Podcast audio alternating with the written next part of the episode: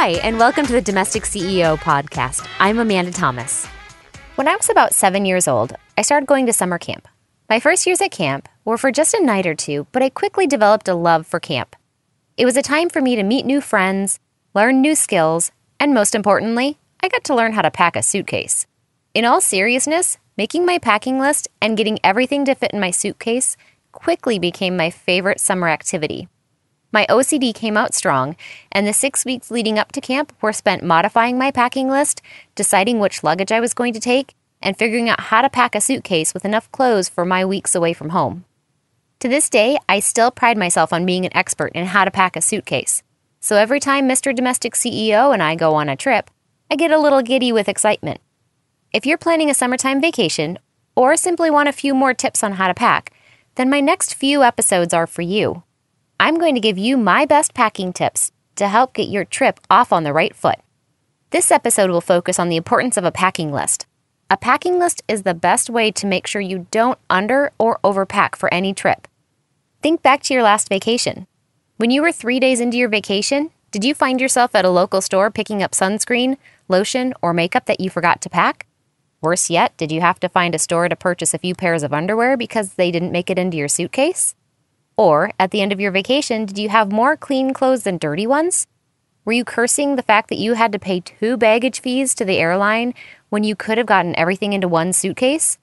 If you answered yes to any of these questions, I'd put money on the fact that you didn't create a packing list for your trip. To avoid this sort of calamity in the future, here are my first four packing list tips. But first, this podcast is brought to you by Audible.com, the internet's leading provider of audiobooks with more than 100,000 downloadable titles across all types of literature, including fiction, nonfiction, and periodicals. For a free audiobook of your choice, go to audiblepodcast.com slash CEO. Now, back to the tips. Packing tip number one, consider the culture. When creating a packing list, start by considering the culture you're going to visit. Last year, I went to New York City to visit the wonderful Quick and Dirty Tips team at their headquarters. I had created a great packing list, packed just enough clothes to get me through the week, and was super excited to be visiting a city so different from Phoenix. Well, it took me about five minutes after exiting the airplane to realize that I had packed completely wrong for this metropolitan city. In Phoenix, we wear a lot of light colored clothes. When I stepped onto the subway, I soon realized that all the peach, pink, and yellow clothes I brought made me look like Susie Sunshine in a sea of black and gray. Ultimately, after I had worn the only pair of jeans I brought so much that they could stand up on their own, I ran to a store and bought a few pieces that I could mix and match to tone down the beachy feel of my clothes. My packing list should have included more jeans, less yellow skirts, and definitely more flat shoes. Now, I realize that my lack of research in this situation is more comical than catastrophic, but there are a number of countries where a lack of research can get you in trouble. Does the country you're visiting frown upon women wearing clothes that show off their legs? Imagine you show up in one of these countries with your shorty shorts and knee length skirts. Your lack of cultural research may actually cause you problems because you're actively showing disrespect to the local culture. Doing just a little research on the area you're visiting will help you decide which items in your closet can make it into your packing list. Packing tip number two consider the climate. Just like not researching the culture of your destination, not researching the climate can leave you miserable. The first time I went to San Diego in June, I had packed sundresses and swimsuits. After all, it was summertime in California. A little research would have told me that June gloom, as the locals refer to it, means that June is typically overcast and cool. Who knew I'd wind up wearing jeans and a hoodie for most of my trip? Well, I would have if I spent 10 minutes on a quick internet search of the weather on my destination. Research the climate of the area you're going to so that you can be sure your packing list reflects the climate. You don't want to wear the same thing every day of your trip simply because it's 30 degrees cooler than you anticipated. Packing tip number three write it down. When I'm deciding which items to bring on a trip, I start by writing down which bottoms I want to wear. For a seven day trip, I typically bring four bottoms to wear during the day and two to wear at night. Then I write down one or two tops that will go with each of those bottoms. For a week long trip, I usually bring about 10 layering tops, like tank tops, and two or three top layers, like cardigans or jackets. Between mixing and matching of the layers, I can usually create 15 to 20 different outfit options to fit my mood.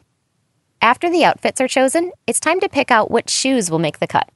I typically try to bring one or two pairs for daytime sightseeing, one pair for evenings, and a pair of flip flops to wear around the hotel. You can adjust these numbers to fit your style and trip, but I would encourage you to always write your packing list out because it will keep you from overpacking or bringing items that don't match with anything, and will just take up space in your luggage. After you write out the outfit options, it's time to grab the details. How many pairs of underwear do you need? How many bras? How many socks? Which jewelry?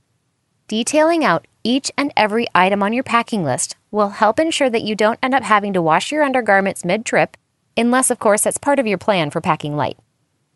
Packing tip number four remember the extras. After you're done filling your packing list full of clothes and accessories, it's time to detail out all of the other stuff you need to bring. Think about what items you use on a daily basis. Which ones can you live without for a few days? Which ones will be available at the place you're staying? Which ones can you absolutely not forget? Think about everything from makeup to shampoo to sunscreen. If you know you're going to need it on your trip, write it on your packing list immediately. The advantage of writing these items on a packing list a few days before your trip is so that you can add to it when you think of something else you forgot. A razor, perhaps? So write this list early so you can modify it as necessary before you actually pack your suitcase.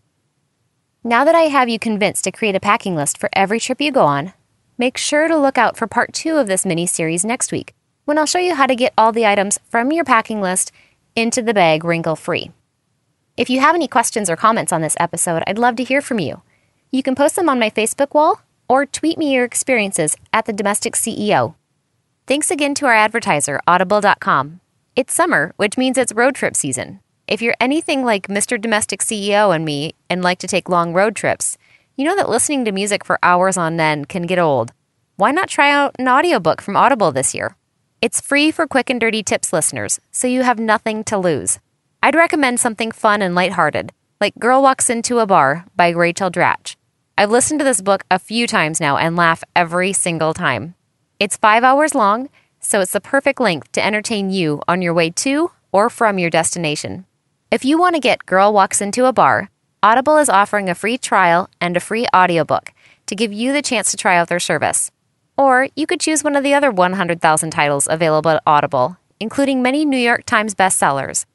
For a free audiobook of your choice, go to audiblepodcast.com slash CEO. That's audiblepodcast.com slash CEO. Until next time, I'm the Domestic CEO, helping you love your home.